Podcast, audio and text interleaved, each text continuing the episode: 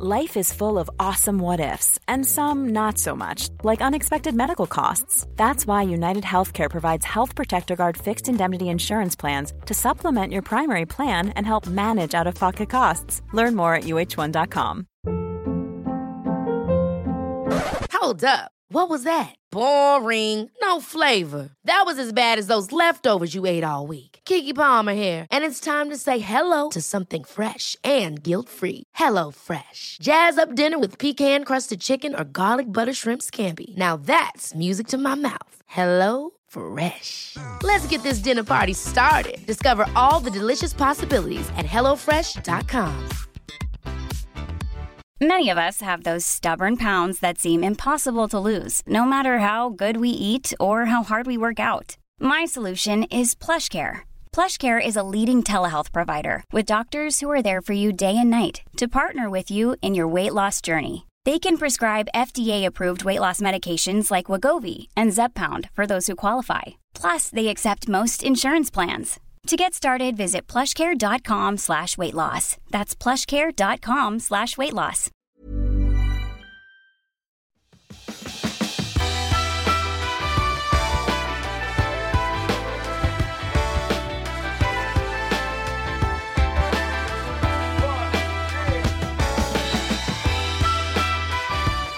Hej och välkommen till Klimakteriepodden med mig, Åsa Melin. Nu är det nytt år, nya möjligheter och det finns alltid ett extra stort intresse kring att göra förändringar så här års och skapa nya vanor. Väldigt många blev uppmuntrade av Susanne Dahlseth i förra avsnittet. Hon är en stor inspirationskälla, så det är jag extra glad för. Och jag hoppas att det kommer finnas ett stort intresse för att låta Klimakteriepodden vara en del av dina goda vanor. Kunskap är ju makt. Onsdagar fortsätter vi att släppa nya avsnitt och du som har önskemål om något specifikt ämne, person eller fråga som du vill höra om i Klimakteriepodden, då är du varmt välkommen att kontakta mig via eh, antingen Instagram, Facebook eller hemsidan klimakteriepodden.se. Jag har flera spännande gäster och ämnen uppradade framåt och eh, dessutom så kommer Kristina Sundekvist att dyka upp ungefär en gång i månaden som programledare eftersom hon även fortsatt kommer att hjälpa mig med flera spännande avsnitt och det är jag väldigt glad för. Det har kommit in många frågor som handlar om förklimakteriet och det är ju inte så märkligt eftersom det hela tiden kommer till nya kvinnor. Och tiden innan menopaus den kan eh, faktiskt vara ganska många år och den är ju framförallt känd för att fluktuera. Väldigt sällan konstanta besvär så att det rör ju på sig om man säger så. Och ehm, eh, hur ska man ens veta att man är där och hur ska man veta om man är hjälpt av hormonbehandling? Vad kan man göra med sin livsstil? Vilka typer av progesteron och östrogen är bra mot vad och hur ska de sättas in? Ja, det finns hur många frågor som helst. Och med mig i det här avsnittet så har jag doktor Naomi Flamholk som du kan ha hört tidigare i avsnitt 212 och 248. I det här avsnittet ska vi ta upp ett antal frågor som rör tiden innan menopaus och det handlar jättemycket om blödningar, preventivmedel. Ja. Och en sak som är väldigt vanligt det är ju det här att PMSen ökar eller framförallt att man börjar känna av sina hormoner på ett helt nytt sätt. Och för dig som just upplever det här med stark påverkan av PMS och en känsla av att du inte tål dina hormoner så kan jag också tipsa om avsnitt 105 och 124 när du har lyssnat på det här. Men först så kör vi igång med veckans avsnitt och du är alltid och även den här gången varmt välkommen att lyssna.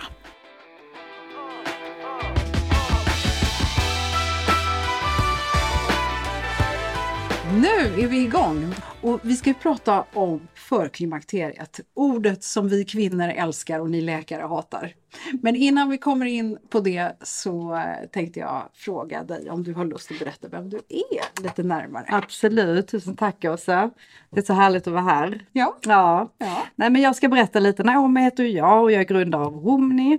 Jag är läkare och och eh, anledningen till varför jag startade Omni, det är ju för att jag såg i vården, i primärvården där jag jobbar, eh, att det var en enorm brist på kunskap och intresse för kvinnor i och kring klimakteriet.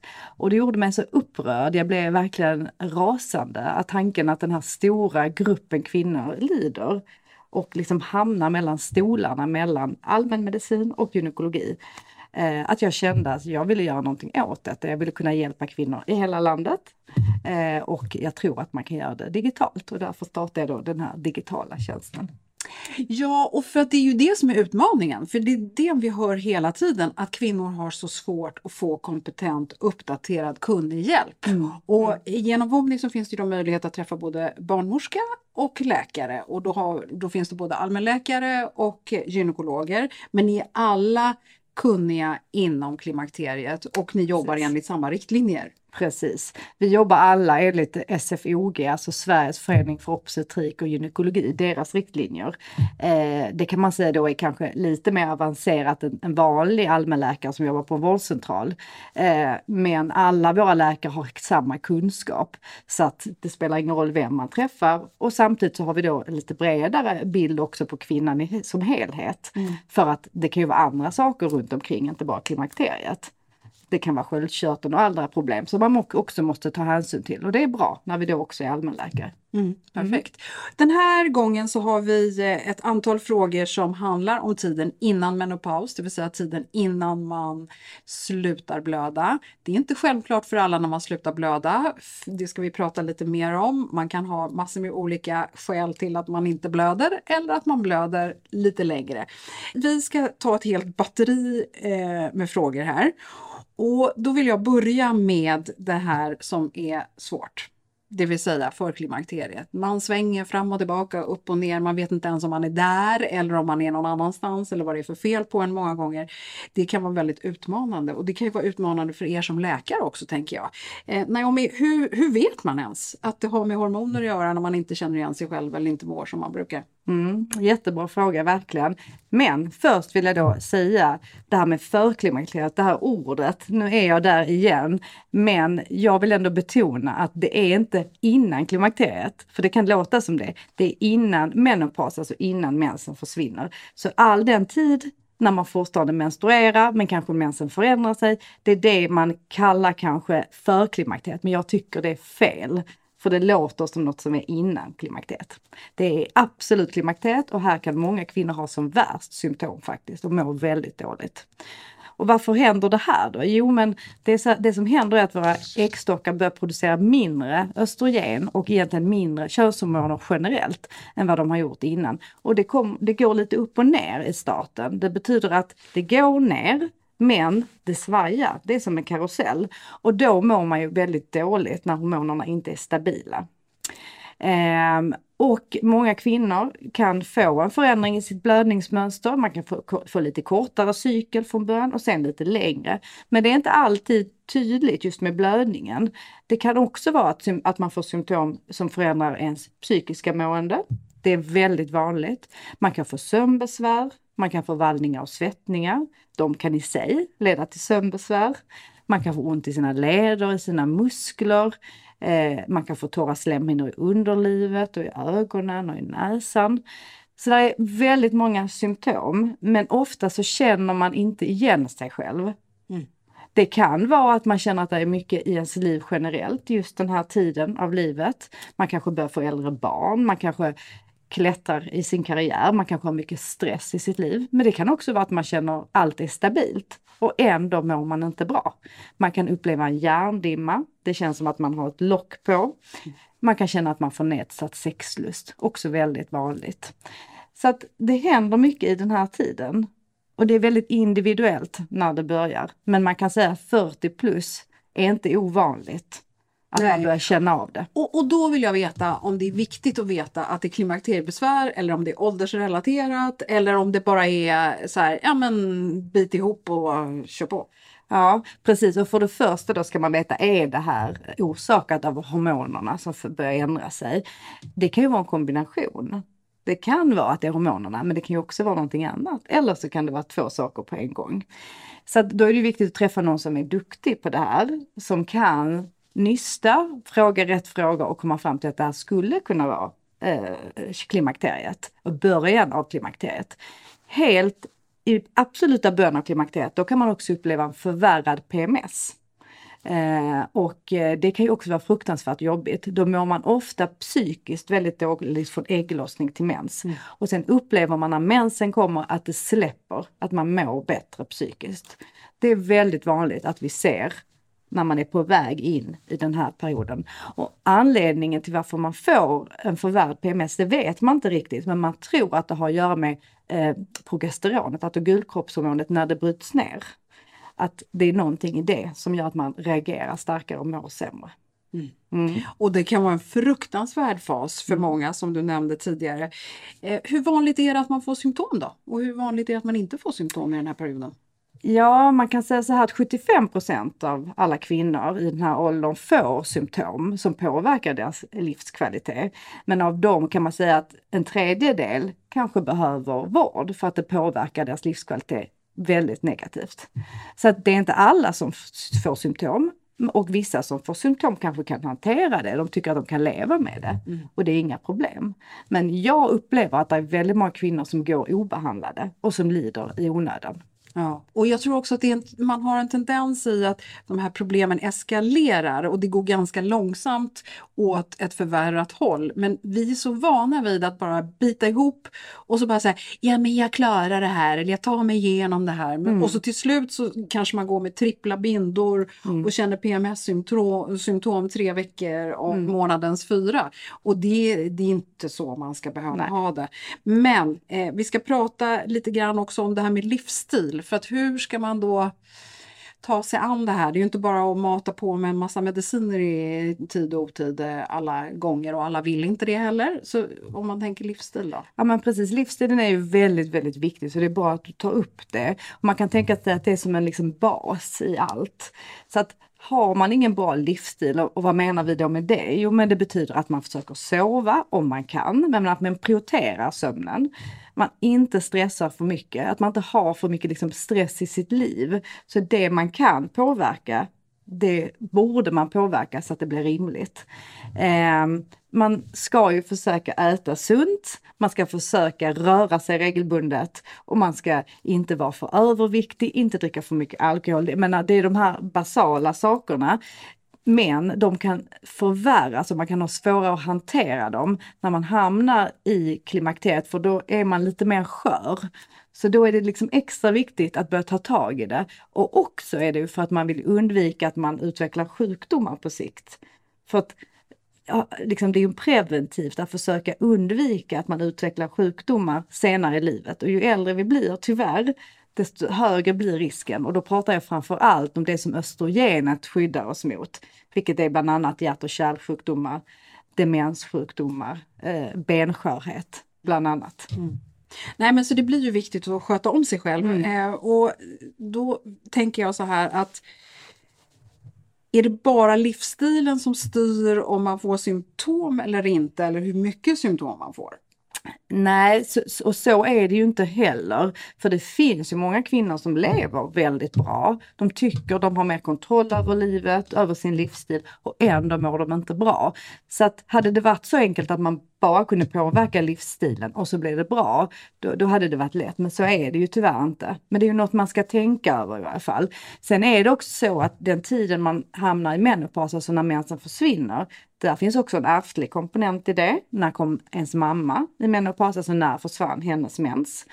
Eh, om man röker och också ens etnicitet, var kommer man ifrån? För det skiljer sig också med ganska många år om man kommer från till exempel Sydamerika eller andra regioner i Sverige och i Skandinavien är det runt 51-52 som vi ofta kommer i menopaus. Men det kan såklart skilja också. Mm. Och då brukar man ju säga att symptomen eh, varar mellan 7 och 10 år kring menopaus. Ja. Menopaus är i mitten men som du sa tidigare så kan det ofta upplevas värre innan än efter. Men det finns ju inga garantier Nej. för att man har inte haft det och att man sen ska klara sig eh, med, på en räkmacka rakt igenom. Du, vi har fått en fråga här som eh, handlar om om mensen blir lättare och kortare. Är det symptom på klimakteriet? Ja, man kan säga om menscykeln blir kortare, det är det jag misstänker att frågan handlar om, Mm. då kan det vara ett tecken på att man är i starten av klimakteriet. I starten av, av det vi kallar det här förklimakteriet eller perimenopaus som jag kallar det.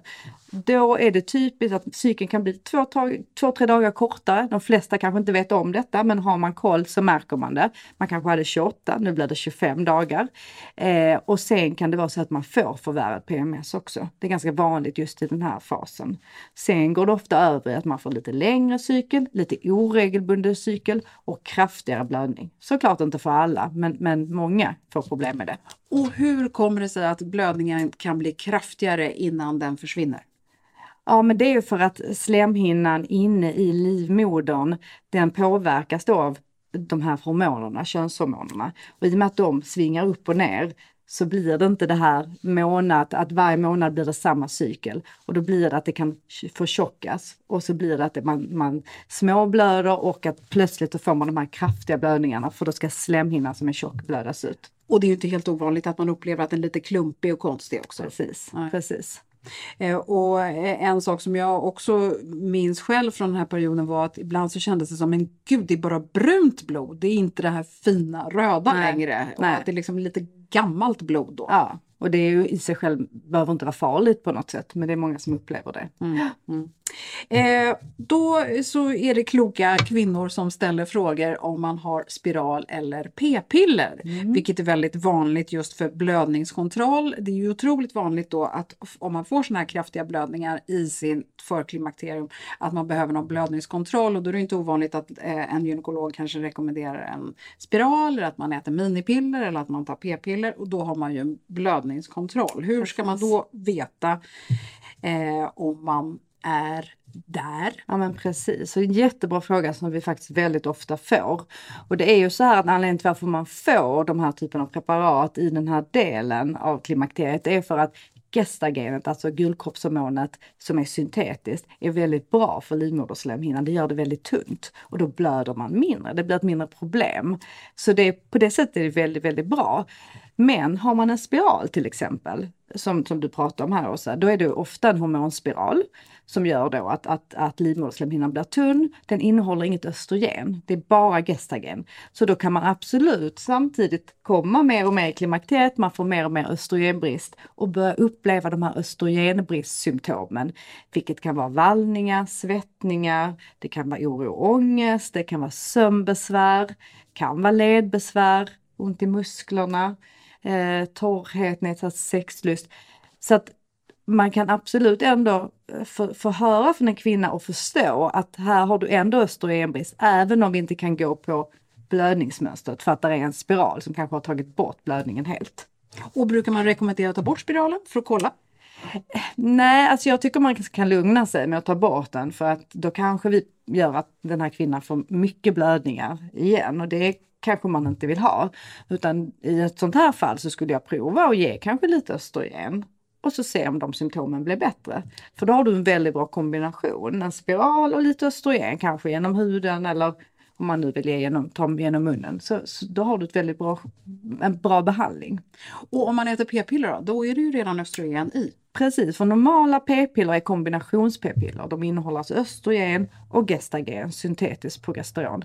Då brukar man inte uppleva samma typer av östrogensymptom för att i p-piller idag så finns det ganska mycket östrogen och gudkroppshormon. Då brukar man inte få samma symptom utan det är just där man bara tar gestagen. Men är inte det en superlösning då? Bara äta p-piller så slipper alla kvinnor klimakteriet. Och det skulle man kunna säga för östrogen är ju fantastiskt ibland för oss kvinnor, för väldigt många av oss.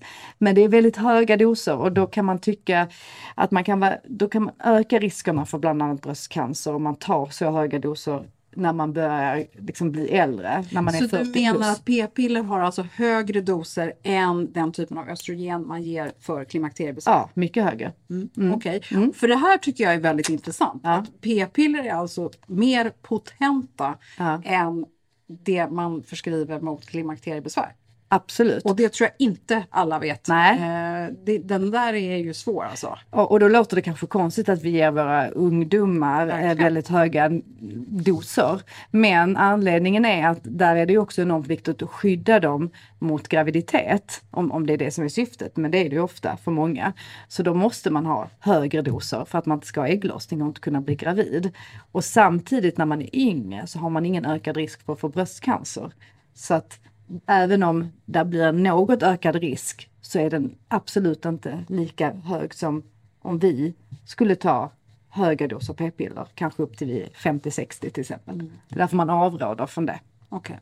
Så där, till skillnad från spiral då bör man kanske trappa ut sina p-piller och se hur blödningsmönstret ser ut och sen bestämma sig för om man behöver någon medicinering eller inte. Ja, då tycker jag att man får ta en dialog och, och prata om, är det rätt preventivmedel? Varför tar man det? Vill man skydda sig från en graviditet? Eller, eller tar man det bara av ren rutin? Eller, så då får man ta en liten dialog om det.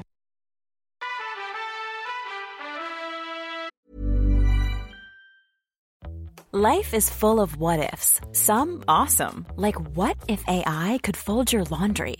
And some, well, less awesome, like what if you have unexpected medical costs? United Healthcare can help get you covered with Health Protector Guard fixed indemnity insurance plans. They supplement your primary plan to help you manage out of pocket costs. No deductibles, no enrollment periods, and especially no more what ifs. Visit uh1.com to find the Health Protector Guard plan for you. Many of us have those stubborn pounds that seem impossible to lose, no matter how good we eat or how hard we work out. My solution is PlushCare. PlushCare is a leading telehealth provider with doctors who are there for you day and night to partner with you in your weight loss journey. They can prescribe FDA-approved weight loss medications like Wagovi and Zepbound for those who qualify. Plus, they accept most insurance plans. To get started, visit plushcare.com slash weight loss. That's plushcare.com slash weight loss. Hey, Dave. Yeah, Randy. Since we founded Bombus, we've always said our socks, underwear, and t-shirts are super soft. Any new ideas? Maybe sublimely soft. Or disgustingly cozy? Wait, what? I got it. Bombus. Absurdly comfortable essentials for yourself And for those facing homelessness. because one purchased equals one donated. Wow, did we just write an ad? Yes. Bombas. Big comfort for everyone. Go to bombas.com slash ACAST and use code ACAST for 20% off your first purchase.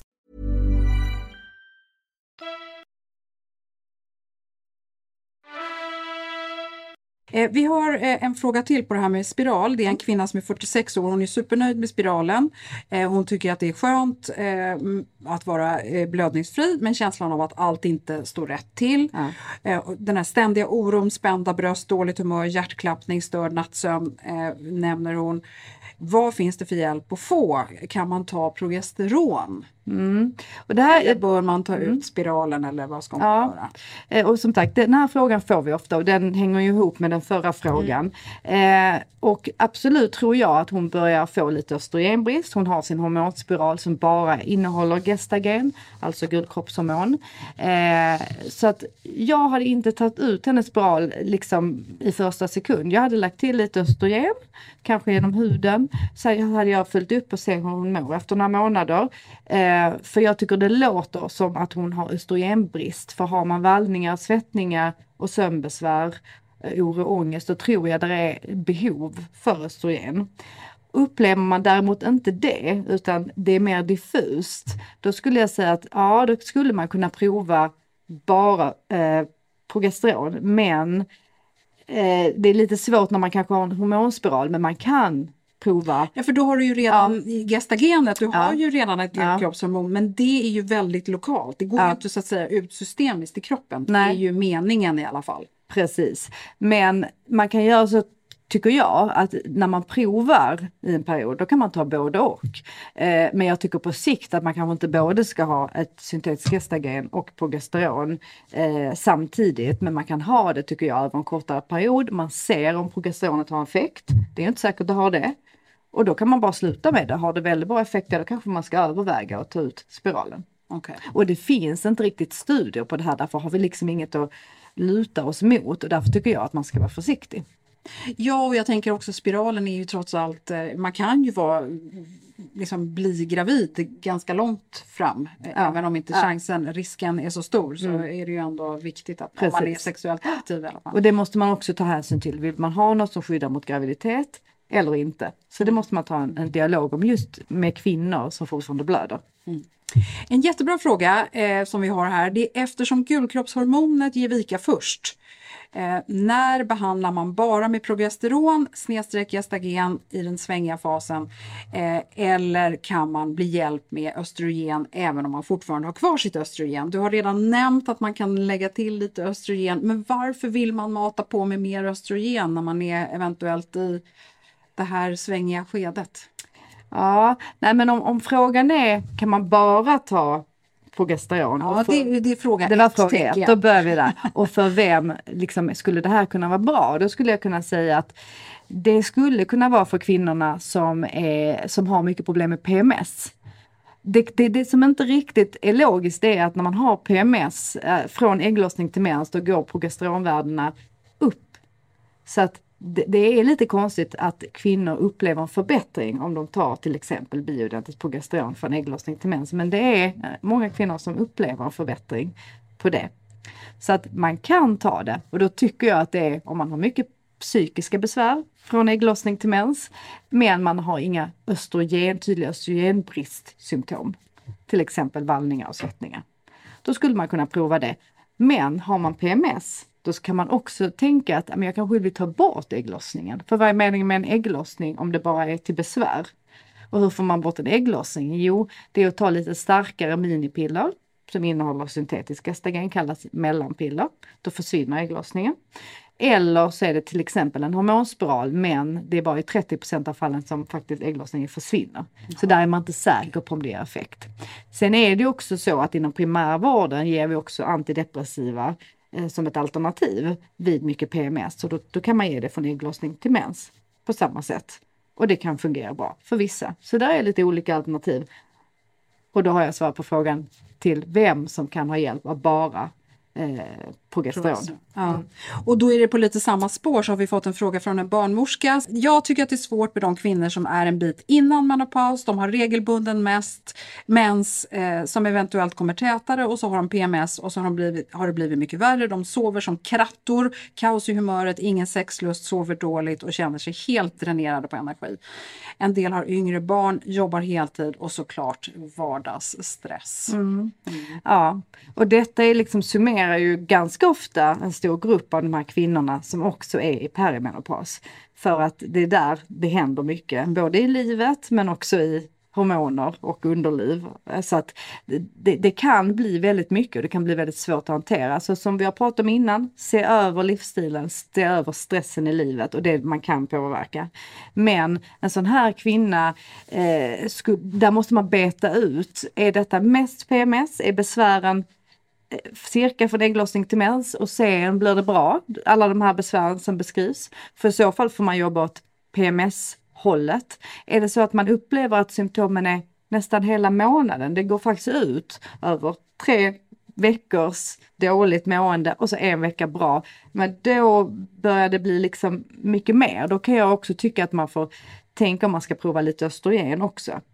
Så då skulle man kunna... För att liksom jämna ut? Ja, eh, för att jämna ja. ut. Men det är ju en svår grupp för de har ju sina egna hormoner. Och hormonerna de svingar. Ibland är de bra, stabila, ibland blir de lägre och sen plötsligt så blir det högre. Så att det kan vara svårt att hitta en perfekt behandling. Men så i det här fallet måste man, eh, måste man liksom lite mer nysta ut om man vill ge östrogen och progesteron eller kanske bara tänka PMS och eventuellt bara progesteron. Mm. Mm. Vi har fler frågor som handlar just om bioidentiskt eh, och eller naturligt progesteron, då är det gulkroppshormon då. Eh, en vanlig uppfattning är att det är bäst. Jag vet att det fungerar dåligt för många eftersom det ofta skapar mellanblödningar och spottings, alltså att man får små, små blödningar i tid och otid. Eh, men det är ofta omtalat som det mest skonsamma. Hur ska man tänka där? Ja, alltså jag tycker att det kanske liksom är fel att tänka att det är det enda rätta. Jag tycker inte att det här passar alla kvinnor. vissa kvinnor blir enormt hjälpta av det. Eh, och, det är och det är fantastiskt. Men jag kan tycka att det gamla hederliga eh, syntes, det gestagenet, också är jättebra för många. Så att eh, jag tycker att man alltid ska tänka att, att man ska få en individuell bedömning. Det är ingenting man kan liksom läsa sig fram till något som man bara ska ge till alla, för det tycker jag inte. Jag tänker generellt att det här bioidentiska progesteronet kan vara bra för någon som har provat kanske gestagen, tycker inte att det fungerar för dem. Någon som kanske har väldigt stark rädsla för bröstcancer eller har någon stark ärftlighet för bröstcancer och, och inte har problem med blödningar. Där kan man diskutera det, om det skulle vara det bästa och det lättaste. Sen är det så att det bioidentiska progesteronet är inte lika säkert för livmoderslemhinnan.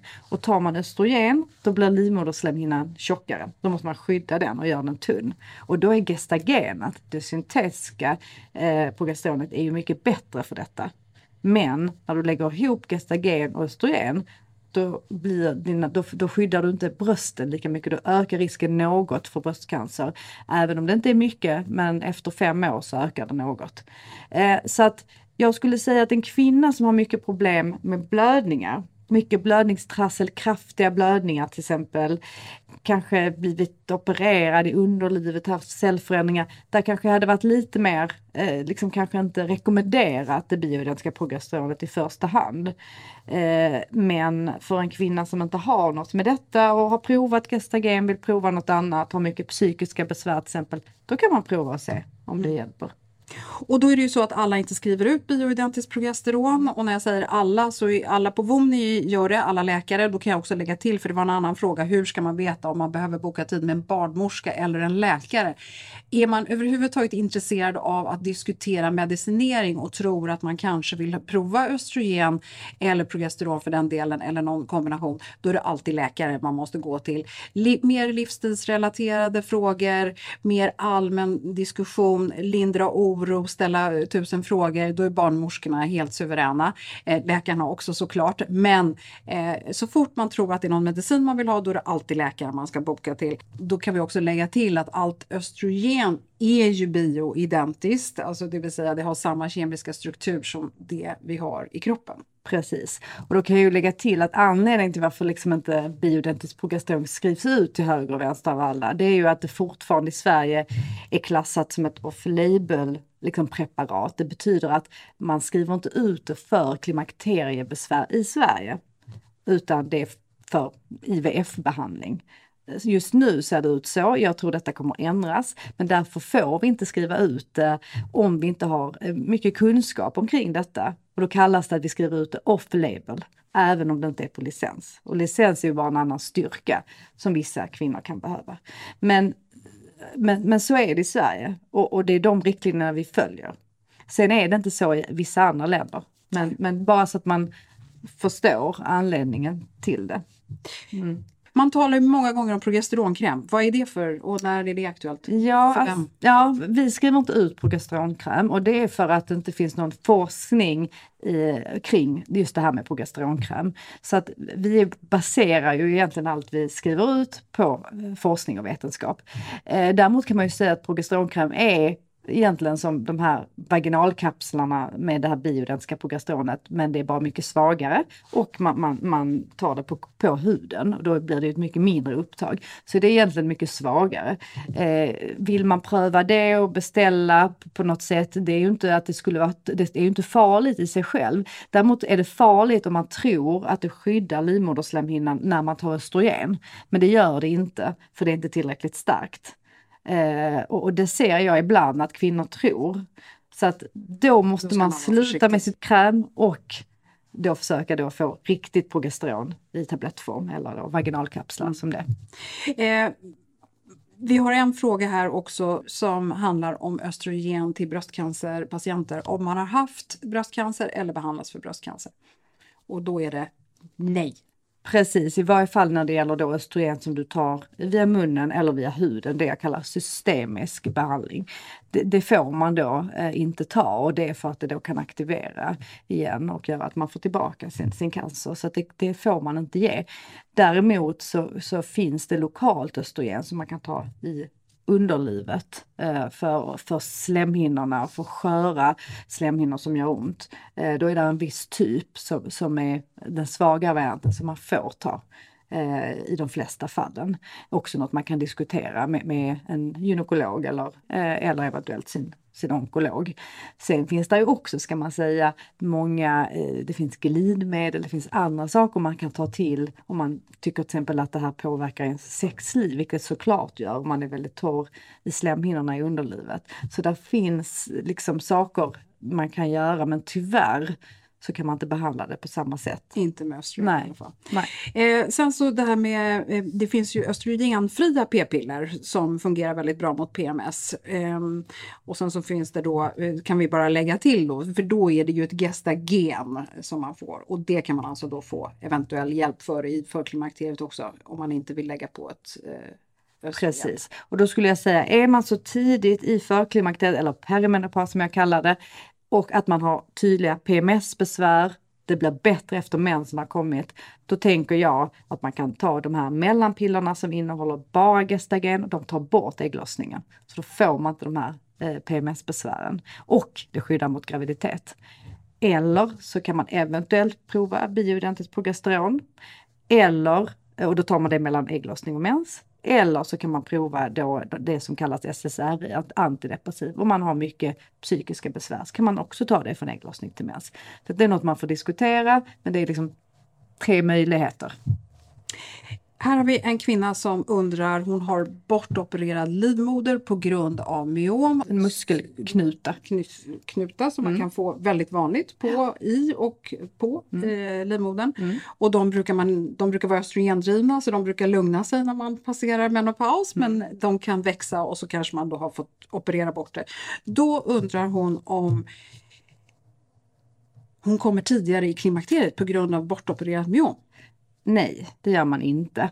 Utan man kan komma, eller man kommer i ett för tidigt klimakterium om man tar bort äggstockarna.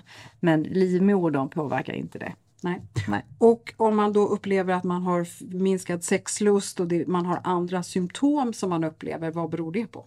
Ja, alltså det ska inte heller liksom förändras av att man tar bort eh, livmodern och, och myom. Utan eh, det som kallas en, eh, androgener som påverkar bland annat då, eller då som är testosteron till exempel. Om, om det skulle vara orsaken till att man får lägre sexlust ihop med att östrogenet går ner, då sitter det i äggstockarna. Så, att, så att det ska inte påverkas av det här. Här har vi en kvinna som är 43 år, vilket ju då är ganska tidigt. Eh, mina värden på progesteron, östrogen och testosteron ligger inom referensvärden. Trots detta har jag de senaste åren fått skäggväxt, en fruktansvärd PMS, eh, så till den milda grad att jag inte kan jobba för att jag gråter och har ont i leder, vallningar på natten. Mensen kommer eh, och då mår jag bättre. Men psyken är bara ungefär 24 dagar. Så att eh, den lilla tiden som hon har på sig att må bra eh, är väldigt kort. Jag har hormonspiral. Är detta trots allt de här värdena? Är det förklimakteriet? Ja men, men det, det skulle det absolut kunna vara. Det, det, det tror jag absolut. Och, och eh, nu har då den här kvinnan en hormonspiral men det betyder inte att ägglossningen har försvunnit. Eh, och hon har ju sin blödning var 24 dag så det här är säkert sta- starten av, av förklimakteriet. Det tror jag absolut. Trots att värdena ligger där de ligger. Ja, nej men värden reko- rekommenderar jag faktiskt inte att man tar. Eh, Det är väldigt sällan jag tycker att, att det ger någon mening att ta det.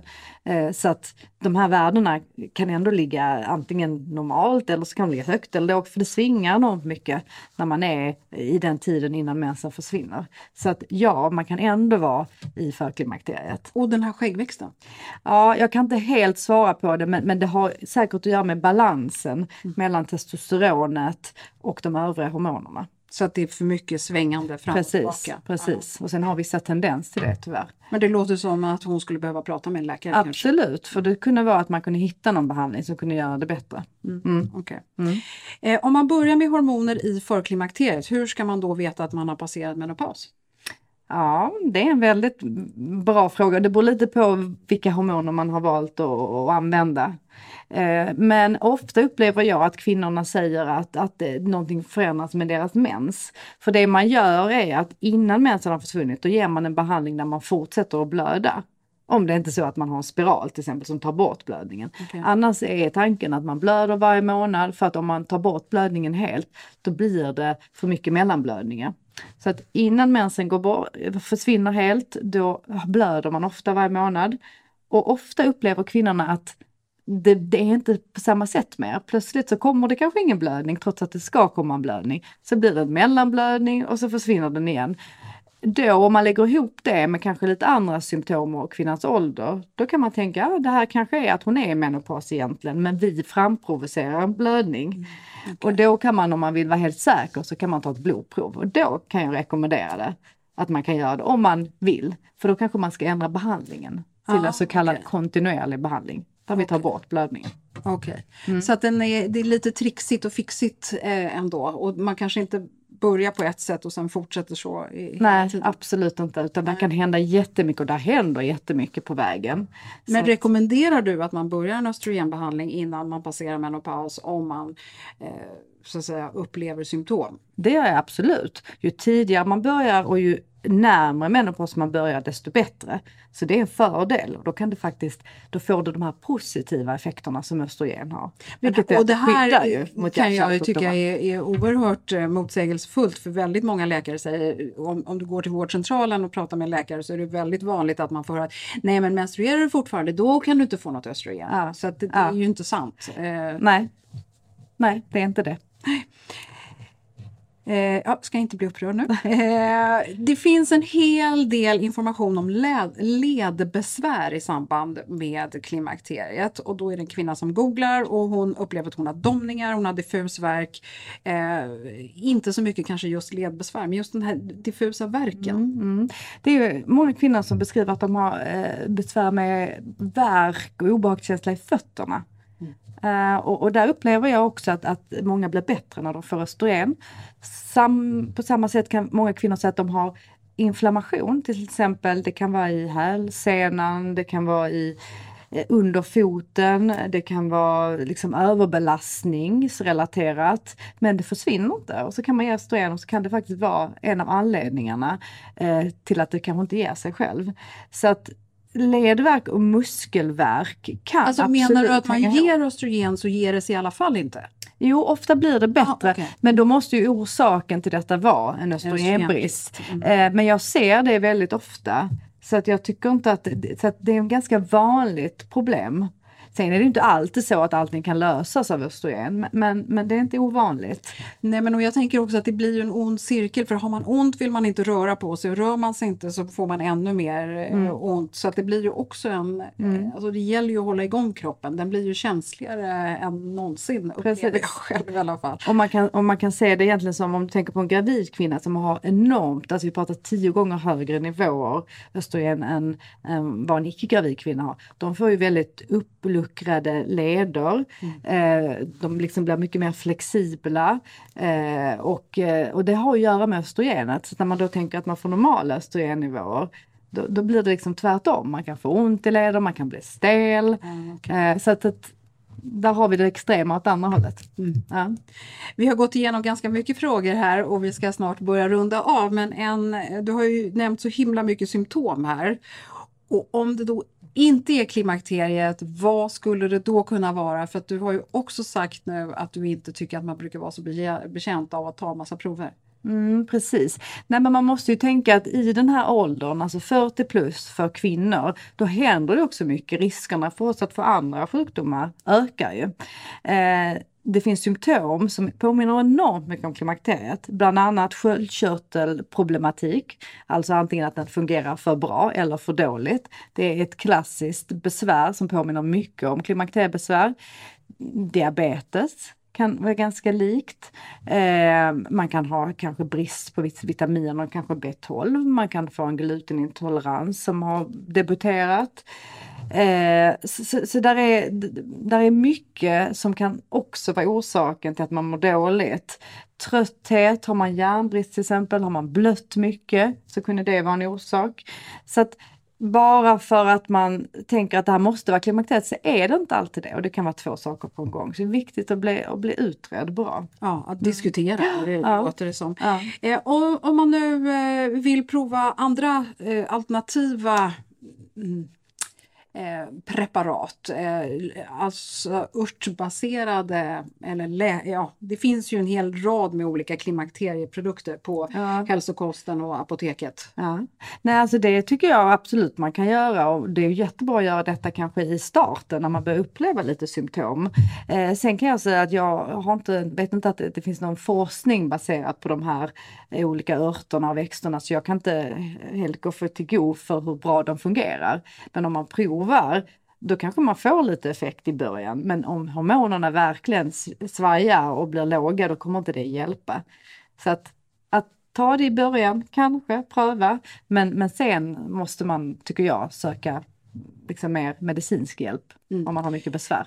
Ja absolut, för det är väl det, det hela alltet går ut på, att inte lida i onödan utan att eh, göra det som går att göra och då får man ta till livsstil, man kan ta till örter, man kan ta Ja. till tillskott, man kan ta till massor med olika saker men i slutändan så är det mest potenta är ju då ändå en medicinsk behandling. Precis, precis. Eh, Men all, det är inte för alla. Men jag tycker absolut att man inte bara ska förkasta det utan det viktiga är ju att man får chansen att diskutera det med någon innan man bestämmer sig för om man ska Precis. eller inte ska. Såvida man då inte hör till eh, patientgruppen som har eh, en bröstcancer eller har haft en bröstcancer som vi nämnde tidigare. Okej Naomi, Ja, ja, ja. vad har vi missat något? Nej, alltså det är ju det här att jag tycker inte man ska gå och lida i onödan. Upplever man man har besvär, man känner man inte har fått den hjälp inom vården som, som man hade önskat, då uppmanar jag ju att man söker hjälp. Och eh, som sagt, acceptera inte att eh, ni mår dåligt. Men hjäl- hjälp finns att få. Nej men och jag upplever så många som kontaktar mig genom Klimakteriepodden som har- får höra en massa falsarier. Alltså det är så upprörande att det är läkare som så att säga avfärdar kvinnor. Ja. Vi fortfarande ska bli styvmoderligt behandlade Ja. med felaktig information. Det är inte okej. Nej. Men med det sagt, eh, tusen tack. Tack Eh, Åsa.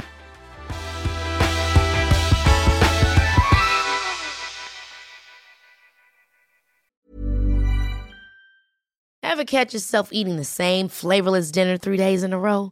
Dreaming of something better? Well, HelloFresh is your guilt-free dream come true, baby. It's me, Kiki Palmer. Let's wake up those taste buds with hot, juicy pecan-crusted chicken or garlic butter shrimp scampi. Mm. Hello Fresh. Stop dreaming of all the delicious possibilities and dig in at HelloFresh.com. Let's get this dinner party started. Hey, it's Paige DeSorbo from Giggly Squad. High quality fashion without the price tag. Say hello to Quince. I'm snagging high-end essentials like cozy cashmere sweaters, sleek leather jackets, fine jewelry, and so much more. With Quince being 50 to 80% less than similar brands. And they partner with factories that prioritize safe, ethical, and responsible manufacturing. I love that. Luxury quality within reach. Go to quince.com slash style to get free shipping and 365 day returns on your next order. Quince.com slash style.